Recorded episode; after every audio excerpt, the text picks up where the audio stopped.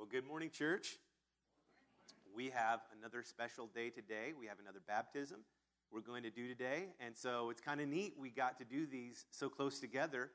Uh, the bad thing is, I didn't anticipate on having to come up with a new baptism spiel so early. I was going to use the same one typically every time we did a, a child baptism. And so I had to come up with some new material because I do think it's important that we explain and we, we, uh, we just have a, a reason for why we do what we do. It's important for us because we're remembering our baptism when we baptize new people, aren't we? And so we want to re experience that. We want to remember it. We want to celebrate it together. And so before we baptize, little Case this morning, little Case Welcher, five year old boy, we're going to receive into membership to the church, connecting to uh, the body of Christ. And that's an important thing for us, isn't it? You know, I want to read to you something from 2 Timothy.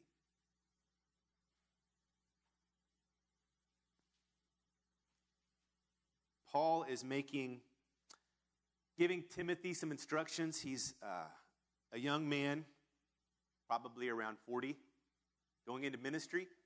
And Paul's giving him some important some instructions and some important reminders. And I wanted to pick out some things from here you may not have seen before. Because receiving new people into the faith is an important part of our mission. Amen? This week we're starting a new series on world missions. Church, when we receive children into the church, we're participating in God's mission of bringing people into the kingdom of heaven. And so I just wanted to rehearse for you a few things from Timothy. Last time we talked about how Paul had compared Old Testament circumcision with baptism in the New Testament. That is the physical sign that connects us with the body of Christ, the covenant people of God. Uh, there are other verses in the New Testament, in the book of Acts in particular, where it was common whenever someone came to the Lord, the head of a household in the New Testament, the text says they and their household were baptized. So it wasn't just the head of the household, an individual choice. The entire household, that would be the men, the women, the children, the servants, the servants' children, they would have all been baptized. And, you know, it's, it's one of the things in American, we love American individualism where everything that we have in life gets to be our choice. Right? Actually, I have something to confess to you this morning. My kids, I've got three kids. I did not give one of those kids a choice as to what religion that was a part of their life. They had one thing presented to them, and not believing was not an option. Listen, this is important. Uh, my kids did not they were not given the choice as to whether or not they wanted to be a Christian or not be a Christian. In our household, we're Christians. If they want to do something else, they're going to have to do that all on their own one of these days when they're long and gone from us. But in our household, we're Christians.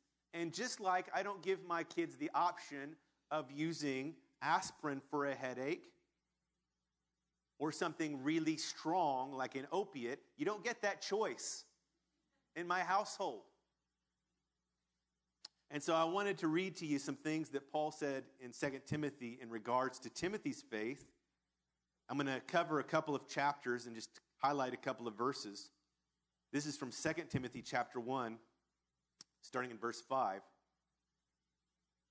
Paul says, I'm reminded of your sincere faith, which first lived in your grandmother Lois and in your mother Eunice, and I'm persuaded now lives in you also. Isn't that neat? Because we have all of those generations here for little Case being baptized this morning. Joe and Neil's great grandbaby. Did I have that right? You know, and then Case's grandma and his parents. And so we have the generations of faith that Paul is referring to in Timothy's own life represented here. And that is really a good thing. It's something to celebrate. Look at what it says in verse 13.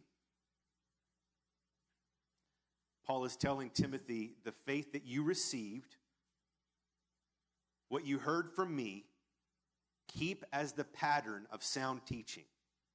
With faith and love in Christ, guard the good deposit that was entrusted to you. Guard it with the help of the Holy Spirit who lives in us. Church, when it comes to our mission, receiving people into the faith through baptism, we're receiving people into some very important information that has been entrusted to us as the church in the Holy Scriptures. It's information that we're guarding. It's the same information that was handed to us 2,000 years ago. It's our responsibility not only to perpetuate that, that's an important part of our mission, is guarding that information and making sure that it's passed down and transmitted just as we received it. It doesn't change. The information does not change. Then I'm going to skip over to chapter 3. I'm going to start reading in verse 14. But as for you, continue in what you have learned and have become convinced of, because you know those from whom you learned it and how from infancy you have known the Holy Scriptures. Did you know that was in there? Why I think it's an important prayer that we pray over our kids that they would come to know God from an early age, and they're probably capable of that, capable of that before we think they are. Because you know those from whom you learned it, and how from infancy you have known the Holy Scriptures, which are able to make you wise for salvation through faith in Christ Jesus. Look at what it says in verse 16. All scripture is God breathed and is useful for teaching, rebuking, correcting, and training in righteousness, so that the servant of God may be thoroughly equipped for every good work. So we're going to be baptizing little Case this morning. And we want to be mindful as a church that the actual physical act of baptism, we do believe that real grace or ability from God is going to be received by Case and his family this morning. But let's not make any mistake about the fact that there's only one thing that saves us, church. The only thing that saves us is faith in a person. It is believing faith in a person. And the text said that it is the scriptures that are capable of making us wise unto salvation. The interesting thing about that word wise, it's the Greek word is the word that we get the English word for sophisticated from. The scriptures are, are what is able to make us sophisticated in order to become saved through faith in a person, Jesus Christ. And so, what we do when we receive people into baptism, whether it's adults or infants or kids, we are connecting them to the body of Christ, and the body of Christ is stewards of information. We protect the information that we've been handed, and we make sure that we're faithful transmitting it just as we received it. And that is the community, that's the, the pool in which everyone is made wise unto salvation. Amen? It's an important thing we do. So I want to ask uh, Case if you're ready to come forward. I know he's a little nervous. And any one of your family members that wants to come up is welcome.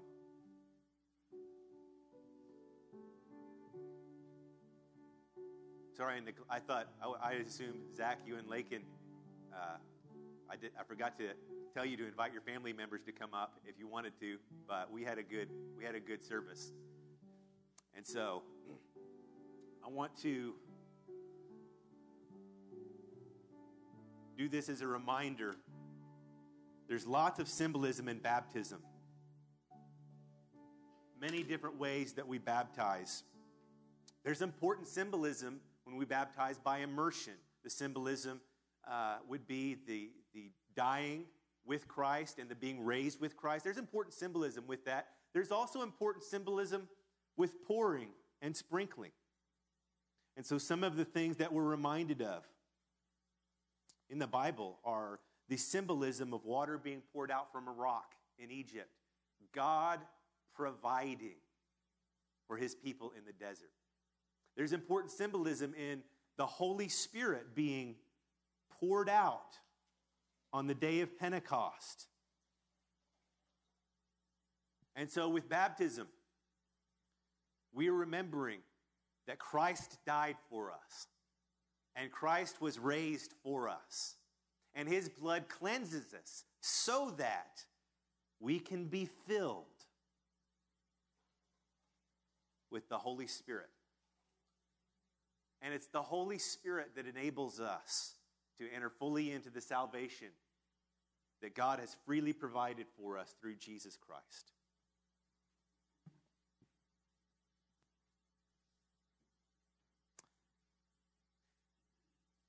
And so I want to present to Case and the family the uh, vows of baptism. And of course, church, you'll participate in that with us. And so it's just like getting married. We will ask you the question, and all you got to say is, I do, right? And so, on behalf of the whole church, I ask you do you renounce the spiritual forces of wickedness, reject the evil powers of this world, and repent of your sin? Do you accept the freedom and power God gives you to resist evil, injustice, and oppression in whatever forms they present themselves? Do you confess Jesus Christ as your Savior?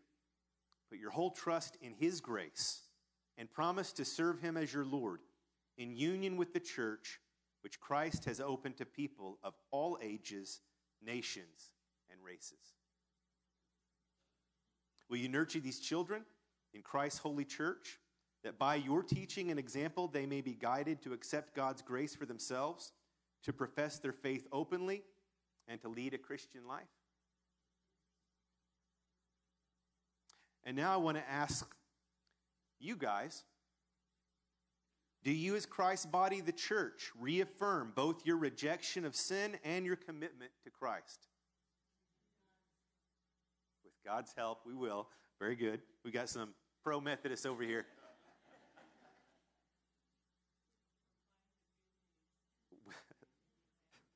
Will you nurture one another in the Christian faith and life and include these persons now before you in your care. And you can read it on the screen. With God's help, we will proclaim the good news and live according to the example of Christ. We will surround these persons with a community of love and forgiveness that they may grow in their service to others. We will pray for them that they may be true disciples who walk in the way that leads to life. Amen. All right, Case. Come on up, buddy. Mom and dad, if you want to come up as well.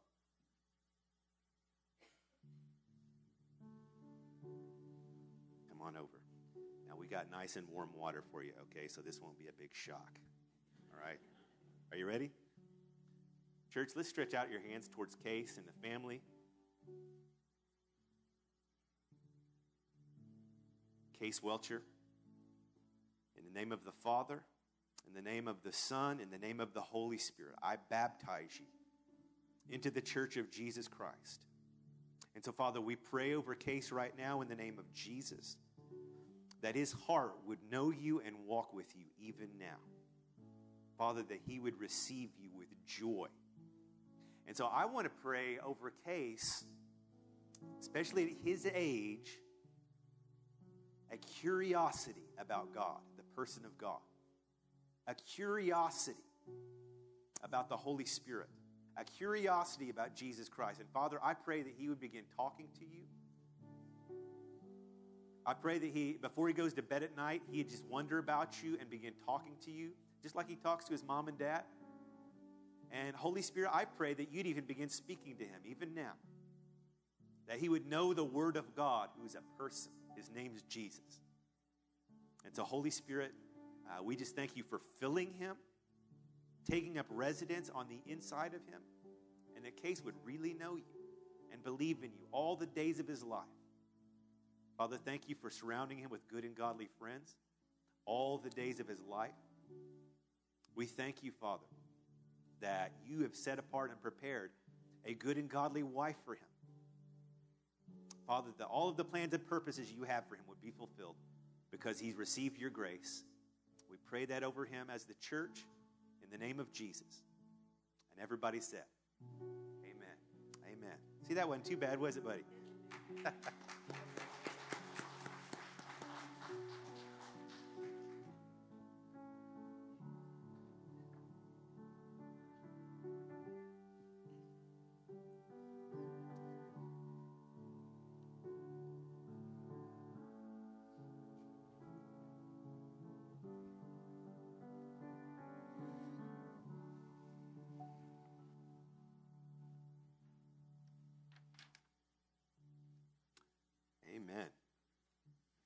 Well, that was a great way to start off a new series. Church, we are in mission together, and it's an important mission. And receiving kids, uh, new believers into the body of Christ, is a, an important part of our mission as a church. You know, the church, when it comes to mission, we're starting a new series, Mission Month. We're going to focus on how we participate as a church in the global mission of Jesus Christ. And so we're going to have some important guests and visitors this month. We'll have some live. The Lunlows will be here uh, the weekend after spring break, and they're a couple of missionaries that we've supported for decades, right? I'm sure you guys know better than me. We'll have a video of another missionary couple that we support. And what was interesting, I met that couple in the office a few weeks ago, and they're actually working with a family that I know well from Amarillo. Isn't a small world? In South Africa. And they said, Hey, do you, do you know this couple that I know uh, in Amarillo? And I was like, Yeah, I know them. And it's a small world. Amen? A couple of West Texas people serving in South Africa. They're going to uh, visit us and share with us by video. We'll have a student from the Texas Tech Wesley Foundation coming to share with us. Now, it's called World Missions let me tell you this. I know this is a, is a fact because I'm close to the campus ministry at West Texas A&M University. Do you guys have any idea how many international students come to West Texas to get an education? The nations of the earth are represented on our college campuses at Texas Tech and at West Texas A&M University. You know, one of the reasons that people from other countries want their kids to come to school in West Texas, like there'd be people from all over the world at WT there in Canyon. I thought, how on earth did you find out about this school? And the bottom line is, a lot of people from other countries want their kids coming to be educated in this area because it's relatively conservative. And so that's why they send their kids to Texas and to West Texas in particular. And so that's their own testimony.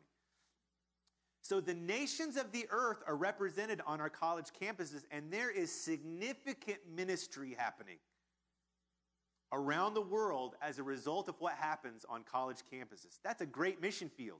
Do you know, on average, if a person makes a decision to follow Jesus Christ, they've made it by the age of like 22? It's like the percentage is staggering.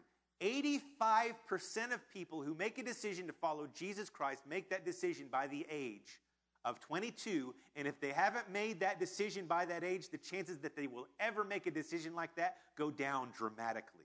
So the, the ministry that happens on our college campuses is extremely important. And there are great things happening. I look forward to the testimony from our students at West Texas A&M University and Texas Tech uh, sharing with us. And so we're going to be discussing global missions, what that looks like for us, how we've participated in that project as a church. And so I wanted to kick off this series just kind of connecting some dots in Scripture. Scripture has a lot of things to say about global missions. I'm going to start off in Matthew chapter 24 because I want to show you how Scripture connects the idea of preaching the gospel to the nations with the return of Jesus Christ. There's an important connection to be made. And so I'm going to read from Matthew 24. This is Jesus teaching on the end times. His disciples are curious about the time frame that would accompany Jesus' return to the earth. And so Jesus begins teaching them. He spends that whole chapter teaching them on this topic. And he says something very interesting in verse 14 of Matthew 24. He says, And this gospel of the kingdom will be preached in the whole world as a testimony to all nations. And then the end will come. Isn't that fascinating? Jesus says the preaching of the gospel to the entire world, to the nations of the earth, is a very important piece of the puzzle to paving the way for Jesus to come back. And, church, let me just say this about that.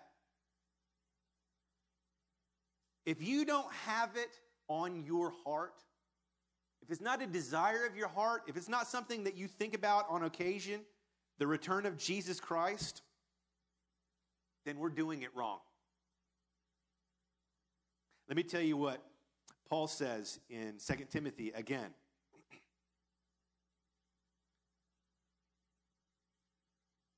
Paul says in the final chapter of 2 Timothy, which is chapter 4 Now there is in store for me the crown of righteousness, which the Lord, the righteous judge, will award to me on that day, and not only to me, but also to all who have longed for his appearing. It says in the book of Titus that we are to. Uh, Say no to ungodliness and worldly passions, to live self controlled, upright, and godly lives in this present age while we wait for the blessed hope, the appearing of the glory of our great God and Savior, Jesus Christ.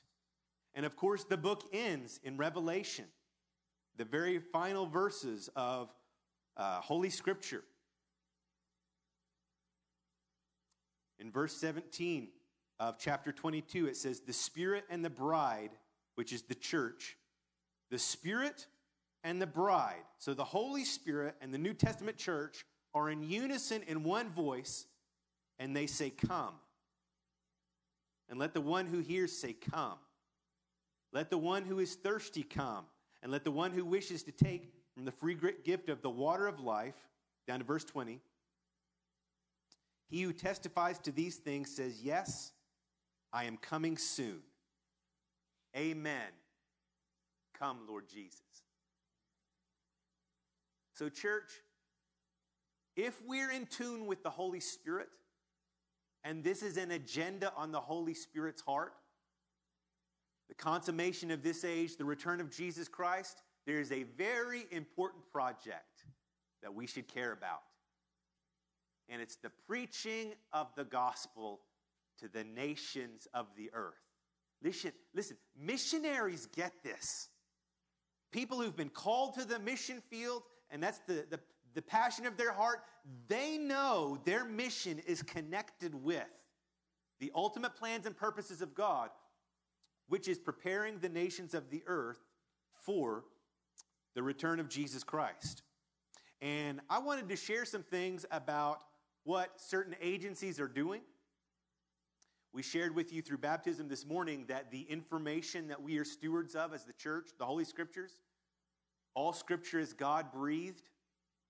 Timothy says in 2 Timothy, connected to the one, all Scripture is God breathed and useful for teaching and training people in righteousness, leading them to salvation. That's both the Old Testament and the New Testament. It is all Scripture. It is all God breathed. It is all authoritative. And because we know that that information that we are stewards of is what leads people to a saving knowledge of God through Jesus Christ, Jesus was the Word of God, He was a person, but the only information we have about Jesus, the only specific information we have about Jesus, is in this book. This information is extremely important. We are stewards of it.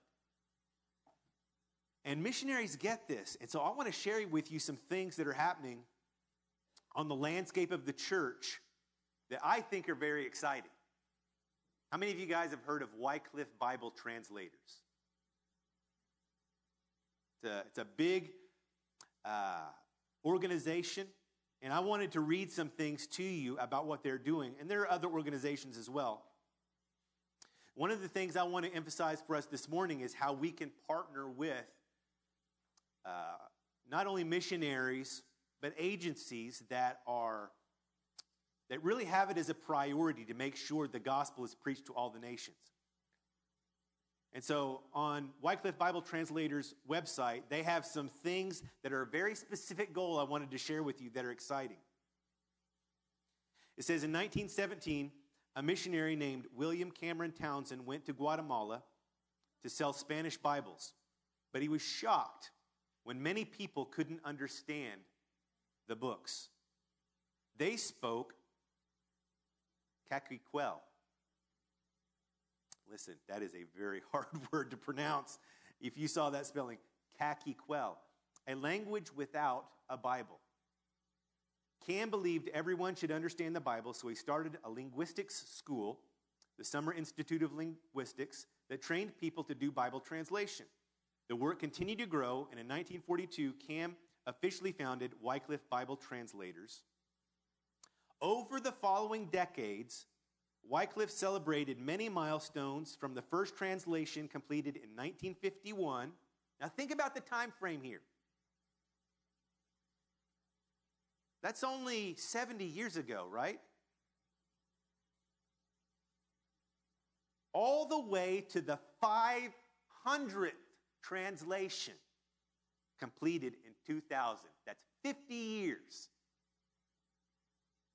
Around the same time, Wycliffe adopted a new challenge a goal of seeing a Bible translation project started in every language known by 2025.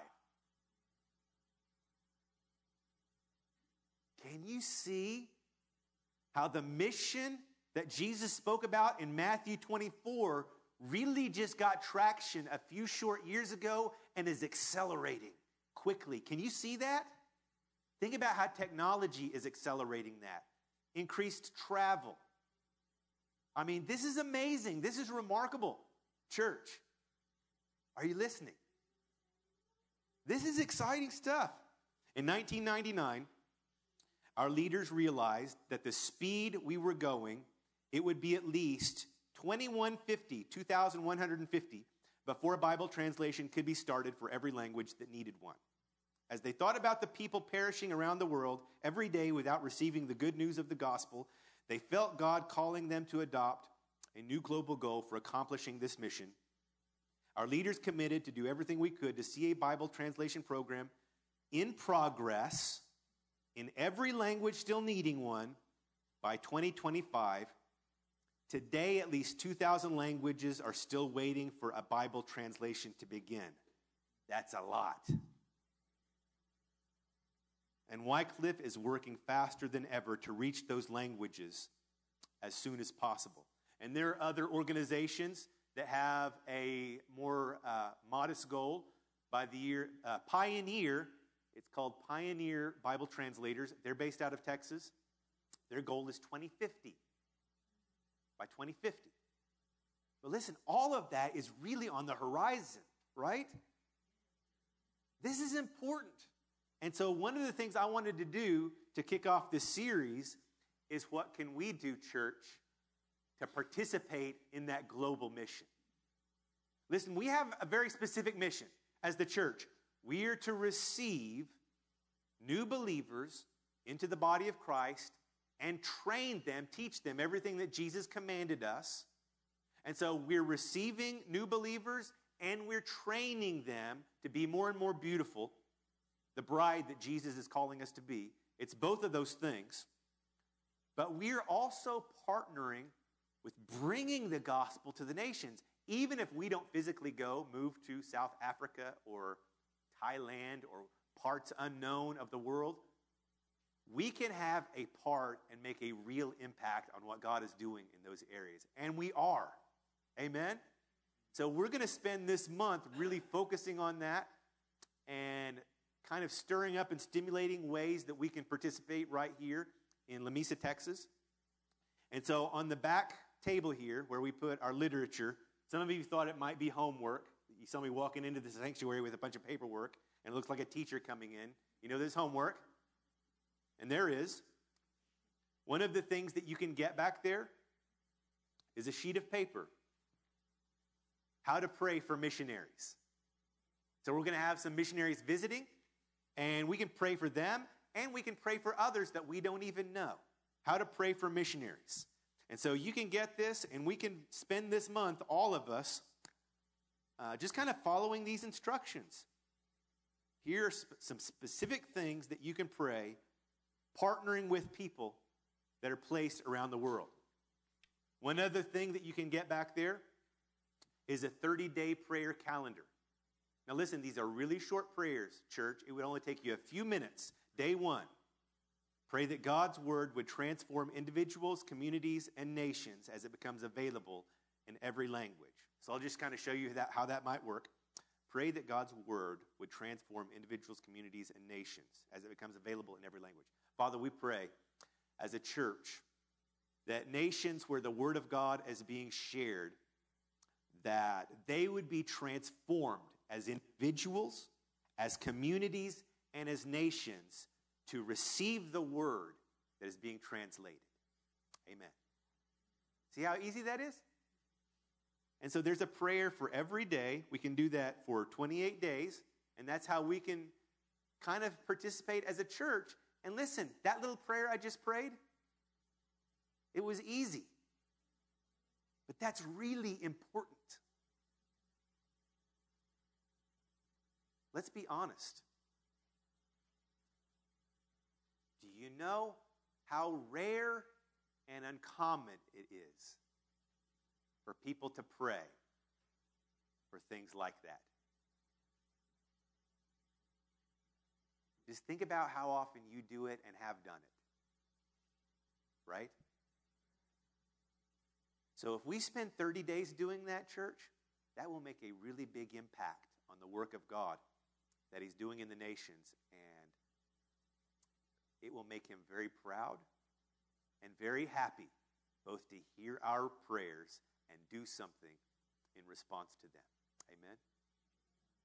Let me finish up with this. We're going to just do this as a church. We are going to uh, just pray, continue pray, praying for the nations. We're going to pray for this month, and we're going to believe with these, these organizations that God has raised up and called that the mission Jesus spoke about in Matthew 24 would come to fruition in the time frame those people are believing it's going to come to. You want to believe that with me this morning?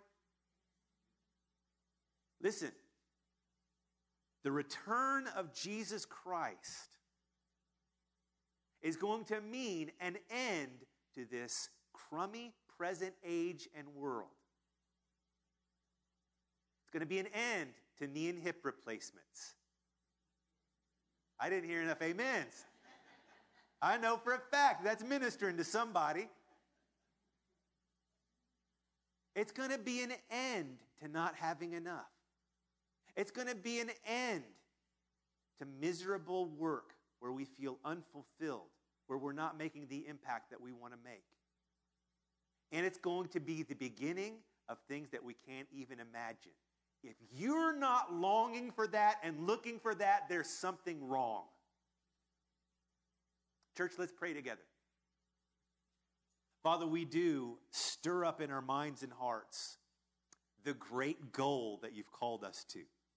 It's not only becoming the church that you're calling us to become, becoming the people that you're calling us to become, receiving the people that you're calling us to receive. All of that's our mission. But the gospel that you have proclaimed and provided for us, being preached to the entire world, to all of the nations. We want to pray for that this morning. We want to partner with your work in bringing that about. And those are some lofty goals. 2025 is just a few years away. 2050.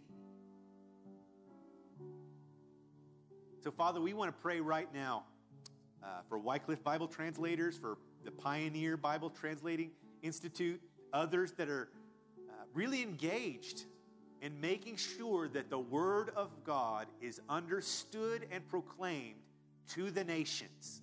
Father, we pray that you would energize their work. We pray that you'd provide for them financially. We pray, Father, that you would give them gifted and talented men and women to translate the Word of God accurately, quickly, that it would be preached effectively. Father, we pray that you would prepare the people to whom you're sending it, that they would be ready to receive it. Your Holy Spirit has been working long before they're ever going to get any information. Your Holy Spirit has been, has been working. We just pray that you would fast track the progress that they're making. They've got natural gifts and abilities that you're providing.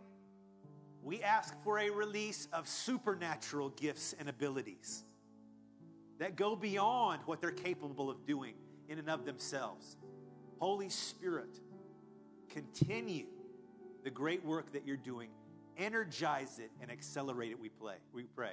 And we believe with them, we believe with them that the Word of God will be translated in progress of being translated by 2025, 2050. In the name of Jesus, we pray and ask this partnership with them.